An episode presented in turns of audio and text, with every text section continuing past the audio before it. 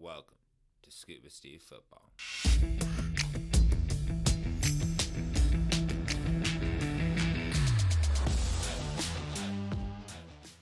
Hey everyone, happy Friday. Uh, Earth is still spinning. Whatever it is that I call me showed up again to be conscious in this body and this experience. And that means I'm rolling out another episode of Scuba Steve Football. For those of you who don't know me, I'm Steven Clinton, some crazy guy who studies entirely too much NFL film and uses that to inform a machine learning model that spits out NFL game projections and player statistics. Uh, for folks who think I'm unhinged, well, I wouldn't argue with you, but I do have a relevant background. I learned to study film a decade or so ago when I did three years as a quality control assistant at Northwestern and one at Toledo. And I also have my BA in economics and MS in predictive analytics from Northwestern, though I would uh, discourage anyone from putting too much stock in uh, such certificates. on today's show, I am uh, going to jump into a couple takeaways on the New Orleans Saints. But before I do, I have a couple quick announcements about Scuba Steve football in 2023. Uh, so right now, I'm reviewing NFL game tape and posing some big picture team questions on these film review sessions. And as I uh, get my machine learning setup uh, ready for the upcoming season. Big picture plan is uh, NFL Game Pass willing to get back to a schedule where I break down tape of all 16 games or however many are played that week uh, in the week following the game. Uh, it takes me about two to two and a half hours to study a game from the perspective I currently watch from. So significant time commitment, but I uh, I dig it, and I, I, did it from 2018 to 2020 before I hiccup with uh, Game Pass in 21. But the NFL Game Pass had things back online in 2022, so looking forward to diving in again uh, you know, knock on wood, right? Um, as I go, I'll be throwing out observations on everything from film study to fantasy football to gambling to roster construction, uh, really everything uh, NFL that interests me, which is a lot. I'll get plenty wrong, uh, hopefully less than I get right on the gambling front. But hey, at the very least, it'll be obsessively researched. I'll leave it up to you whether that uh, research is well done. Um, I'll also have a website up sooner than later as a central hub for content. But for now, you can check out the video show here on YouTube, the podcast version on Spotify and Substack, and my articles over at Substack. So, uh, anyways, on to the New Orleans Saints. Um, you know, I want to talk about how um, you know, Chris Olave is phenomenal, but I don't think that uh, one young player can uh, save the uh, Saints from from the current trajectory that the roster is taking. So, so let's dive into it. Yeah, you know, Chris Olave like I said, he's just phenomenal, fantastic receiver. Um, you know, honestly, the more tape I've watched of so many of these rookie receivers, the the more I wonder why one of them isn't wearing a uh, a New York Giants jersey. To be completely honest, uh, given that you know, hey, I, I, would not have had a problem with any one of these guys going. Um, you know, with, with um with one of the top uh picks in the draft, uh, even earlier than uh than they eventually did. Um, you know, whether it's Chris Olave, Garrett Wilson, Drake London, I mean, Jahan Dotson, Christian Watson. I mean, you can keep going to, you know, I think even George Pickens, you know, interesting skill set. There's some other names, but yeah, I mean, um, any any one of them would uh, transform that Giants offense. But don't want to get off track here. We're talking about the Saints. Um, unfortunately, Chris Olave is just one player on a roster that is a- another year away from the peak vintages of the New Orleans Saints. We saw kind of at the end of the Drew Brees era, where you had that overlap of of Drew Brees, um, kind of near the end and and, and the, the famous uh, New Orleans draft class of 2017 still on its rookie deals um and you know based on last year's result, results it doesn't look like this team is all that close uh, despite some some desperate efforts by by GM Mickey Loomis to um you know keep, keep things competitive here. And um I, I guess before I get into the mechanics of, of of how this Saints team looks it makes sense to, to kind of take a step back and you know, ask why it is that this is happening because it, to, to be blunt here, if you look at New Orleans' three-year uh, salary cap out, outlook, it, it, it's alarming. Um, they have um, enormous amounts of money on the books for each of the next two years. Um, they're carrying 25 million in, in dead money this year, which is cutting into their ability to, you know, field as talented a team as they could. And, um, you know, with, with the way certain deals are structured, it it's all set up for them to just kick it down the road um, another year uh, when we hit next offseason because uh, as i mentioned they're way way over the cap for next offseason so they're going to have to what, do the same you know roster tr- tricks they did at the beginning of this offseason and that slowly but surely is going to extract its toll. Um, you know, it's it's a it's a percentage point or two a year, right? That that you you're spending money on you know things that are just not on your current roster right now. And that's you know uh, you can make up for that to a certain extent by you know finding talented players. But at some point you are you're depleting your resources and your chances to find those talented players. And you know that br- brings me to um kind of the second point here. And and that's that you know, as this is happening, um, and all these players from the 2017 draft class were graduating from their rookie deals, and Drew Brees was getting to retire or getting ready to retire. Um, you know, the the probably I, I, guess I'll use the word the sensible thing, the prudent thing to to have done would have been to you know take your medicine and um you know cut a lot of the veterans and and move forward and you know get the cap situation cleaned up and and you know start rebuilding the the team from the ground up which is really kind of what needed to happen after they had gone in the way they had gone all in for those final Drew Brees years. And you know I don't fault them at all for doing that because after hitting on that 2017 draft class I mean this that they probably had the most talented roster in the NFL for two or three years in New Orleans, and it made sense to go all in. And you know that team had any you know as good a shot as anybody to win the Super Bowl um, during during that three or four year stretch. And um, but but at the same time, they just won't hit stop on this, and you know it kind of hit its heights of incredulity in the trades that ended up with Chris Olave and Trevor Penning going uh, 11th and 19th to the New Orleans Saints in the 2022 NFL draft. You know, I was just going back through through those transactions this morning and you know if you set aside the the sixth and seventh round pick swap, um, which you know that's just swapping lottery tickets at, at, the end of the day. Eh, the Saints ended up trading seven picks in the top 101, um, including the 101st pick in the 2022 draft, and and but seven picks in the 2022, 2023, and 2024 NFL drafts. They're all top 100 picks in exchange for two players, and, and those players are Chris Olave and Trevor Penning, and you know on a team that desperately needed to find all sorts of surplus value on rookie contracts because of contracts uh, for guys, you know, we'll get to these guys in a minute, but guys like Alvin Kamara, like Cam Jordan, like Demario Davis, Tyrann Mathieu, who just aren't getting any younger. Um, you know, the, the Saints needed to get as much excess cap value as possible. And they definitely did that with Chris Olave because I mean, he, I think Chris Olave is an elite receiver who's you know, going to generate 20 to 25 million dollars in sur- surplus cap value over the next three seasons.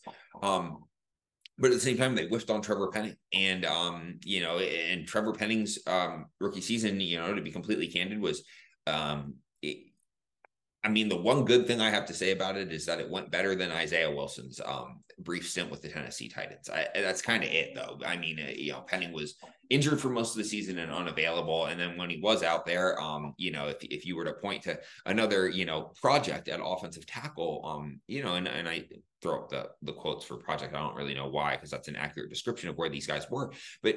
Tyler Smith, the, the Tulsa product, who the Dallas Cowboys take a few picks later. I mean, it's night and day. I mean, uh, Tyler Smith's athletic traits are off the charts. Uh, and, you know, Trevor Penning's, you know, he's got good traits. Like you, you'd say they're above average, but I mean, they're not, you know, top five in the NFL, which, you know, or top five, top 10, which, you know, Tyler Smith is a total freak show. And, you know, eh, I guess you could point to, to, to the other guy who was kind of, you know, seen as a project who was going to be a really effective run blocker. Um, but, you know, had a ways to go in pass protection as Ikem Ekwonu. And, and, you know, for all three of these guys with Ikem Ekwonu, um, Trevor Penning and Tyler Smith, you saw that play out in terms of just they've got work to do in terms of their angles on their pass sets, you know, everything to time up, handling, um, you know, skilled edge, edge rushers in the NFL. But you expect that, and and you expect that to come along this offseason as as these guys put in the work. But um, you know, if you're going to take on a player like that, you want him to, you know, ideally have as much athleticism as possible, which you know is why Ekwonu went as high as he did because he's just a, another total freak show. But you know, whether it was you know people you know overrating how much work Tyler Smith had to do or what, I I'm not entirely sure how, given the choice between Trevor Penning and, and, and Tyler Smith, that it, it, went the way it did. Now, obviously, that's hindsight's 2020 and all. Um, but yeah, I mean, the Cowboys got a, a, total freak show athlete in, in Tyler Smith. And, you know, when I did get to see Trevor Penning start a game finally at the end of the season against the Panthers, it, it was funny because you see him against Ekwonu and, you know, it, it, was one of those things where, yeah, like th- these players have kind of a similar profile in terms of everything I said there, you know, like good run blockers, you know, good athleticism, need work in, in the pass set game. Um, but then, you know, it, in terms of the caliber of that type of player they were, you know, Ekwonu and, and Tyler Smith are just in a different stratosphere um, from a from an athleticism standpoint than Trevor Penning. So, you know, we'll we'll see where it goes with Trevor Penning. I mean, obviously, the other thing he needs to to get resolved here is, you know, it reminds me of Jonathan Abram when he was with the Raiders, where you know, being a tough guy in this league is not hurting people outside of the rules of the game. And you know, I I don't know exactly what Trevor Penning is trying to to bring to the table after the whistle and and some of the stuff that he he was getting into with with opposing players, but it's just um, you know I, I think it's a, a, misunderstanding of what it means to to be a, a, tough guy in the NFL and you know not that I personally have that understanding um, or, or, anything like that. But obviously like guys like Trent Williams um, you know go about their business in a very different way in terms of um, enforcing their physical will on on the opponent and you know ma- making uh, you know serving notice that you know that it's going to be a physical game and, and they are going to be you know Trey Smith from the Kansas City Chiefs is another guy who recently came out who it can just wreck other guys. And you know that that's a totally different thing than you know hitting guys late and and cheap shotting people uh, more or less. Um that, that's very different than physically dominating them. So um you know I, I, don't know where it goes from here with trevor penning. Um you know i obviously don't don't know the guy. And you know i, I honestly honestly hope that much the guy he reminds me of actually is Garett Bolles, and you know, drafted in a similar spot, probably you know may, maybe similar athleticism. Um, certainly you know Garett Bolles is not on on that Ekwonu, um, you know Tyler Smith plane, um, and, and you know also you know both probably had you know not not a great understanding of the mental approach that you know the the best offensive tackles in the NFL seem to take, and you know if Penning can get with the right people and kind of you know, change how he's looking at this whole thing, then, then maybe we see something happen. But, you know, as I say, like year one, um, between, you know, the, the total lack of availability and production, um, the, the limited promise that I thought was on display in his one start, and then, you know, j- just just the overall situation. I mean, it, it's just a tough spot to be in for Trevor Penning entering year two. But hey, you know, all sorts of things can happen over a summer, and you know, if, if Trevor Penning does come back and um, you know, can can lock down that left tackle spot for the New Orleans Saints and be an upgrade on James Hurst, who, you know, James Hurst is a fine swing tackle, but you know, he's not somebody you want penciling in as your starter for, you know, all 17 games. Um, you know, that that's going to go a really long way for the New Orleans Saints. But, you know, the reality of this is that you know, as we've seen with with Mickey Loomis's long list of trades up in the draft, you know, on, on the positive side, you've got Erik McCoy, who was a big hit, and on the negative side, you've got Marcus Davenport, you've got Zack Baun, you've got Adam Trautman, who you know eh, they just didn't get good return on value for those moves, and you know as as good of a return on value as it looks like they're going to get for Chris Olave, who you know in addition to the swap with the Eagles, they then you know package two more picks to go up and get Olave, you know, and he and he's a great player. I don't know, you know, uh, Jahan Dotson's a pretty good player too. I'd obviously rather have Olave, but you know, I don't know. You need a lot of bites at the apple. So, you know, in, in any case, uh, this New Orleans team has not been hitting on all cylinders by any means. And you're looking at a team that, yes, this team was very talented in the past, but you know, as you've got this this salary cap disaster, as you're using your draft resources very haphazardly, you've got you know Alvin Kamara with one more season of wear and tear on his body after he was asked to you know carry a heavy load last year and dealt with injury again. Um, and then on defense, you've got a 34 year old Cam Jordan, a 34 year old Demario Davis, and a 31 year old Tyrann Mathieu who just aren't getting any younger. And you know on top of that, you've got, you know, every offseason bringing a little more attrition. Marcus Davenport, you know, he wasn't great at staying on the field. He wasn't particularly consistent, but he was you know, the one other edge rusher they had who, you know, could really be counted on to generate a few pass rush wins here and there, uh, across from Cam Jordan, obviously. And then David Onyemata, who is their best interior rusher, is, you know, off to join the Falcons. So, you know, they uh, tried to address that particular issue with, you know, first round selection of Bryan Bresee and, you know, second round selection of Isaiah Foskey. But, you know, draft picks are gambles. And, you know, I think that the best case scenario there is that you're replacing what you already had on the team that, you know, w- wasn't good enough to make a lot of noise last year. So, you know, I, I, guess we'll see what happens. Um, you know, I do think that there are a couple of young players on this team, um, and namely, um, uh, linebacker Pete Werner and, and cornerback Alontae Taylor, who have some room to grow. Uh, but overall, you know, this strikes me as a team that might be a little bit better than it was last year. But I don't know how much better the Saints are going to be. And you know, it's it's. I'm certainly not sitting here saying that the Saints have a bad roster for this upcoming season because they don't. Um, I don't think they have nearly the depth they used to. But at the same time, best case scenario, and you know, if we're conservative about projecting the other quarterbacks in the NFC South in terms of Derek Carr is the guy who's done it before, I think that you'd say that the Saints are the favorites to win the NFC South.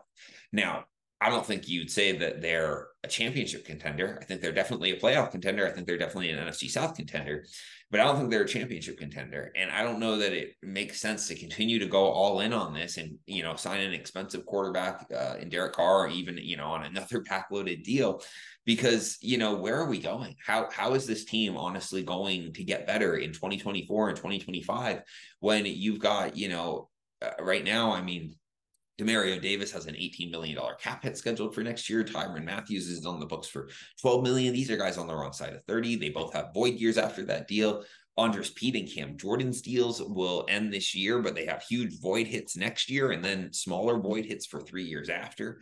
And, you know, Ryan Ramczyk and Marshon Lattimore's deals are both like basically identical and set to jump from 11 million hits this year per Spotrac um you know to 25 for each of the next three years. So then you're just redoing those deals again. So you know i hope that i'm way off on this honestly for saints fans. Um and you know, like I said, you know, it, uh, Trevor Penning transformation and uh, return to health from Michael Thomas, and all of a sudden the you know Saints could definitely be in the NFL playoffs with a puncher's chance, right?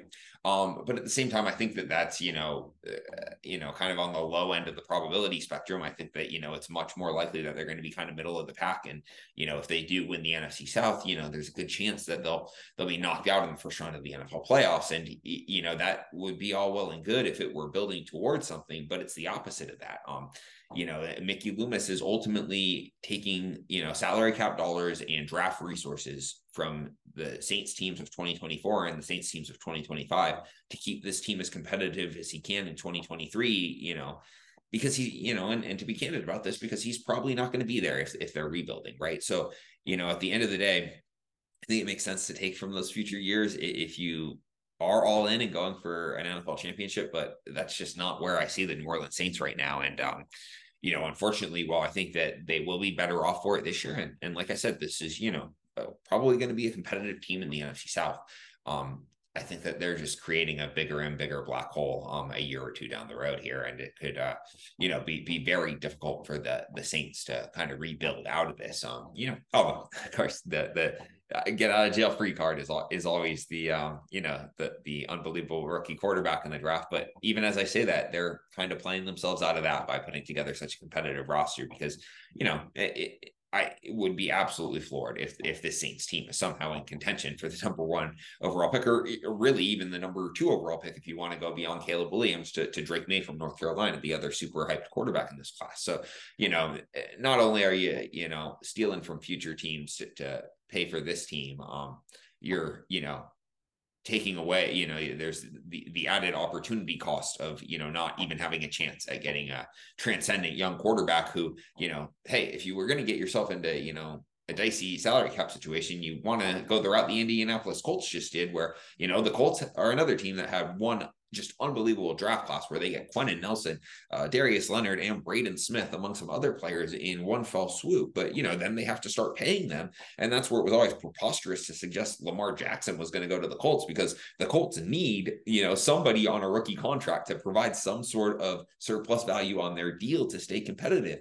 And Anthony Richardson has a chance to do that, right? So Anthony Richardson can kind of totally reset the trajectory of the Indianapolis Colts. And, you know, as much as I love Chris Olave at receiver, and, you know, while I think that he is going to provide, you know, 20 to 25 million in cap surplus for the next three years, that's just not enough to to write the trajectory of the New Orleans Saints as, as they're currently um on the course that they've currently charted. So, anyway, that's it for the Saints today. Uh, also posted some thoughts on uh, another New Orleans uh, ascending second year receiver, Rashid Shaheed, who is a undrafted free agent. Who you know he's just a human joystick, absolute joy, joy to watch. So uh, you know you can check that out over on my Substack in the bonus thoughts.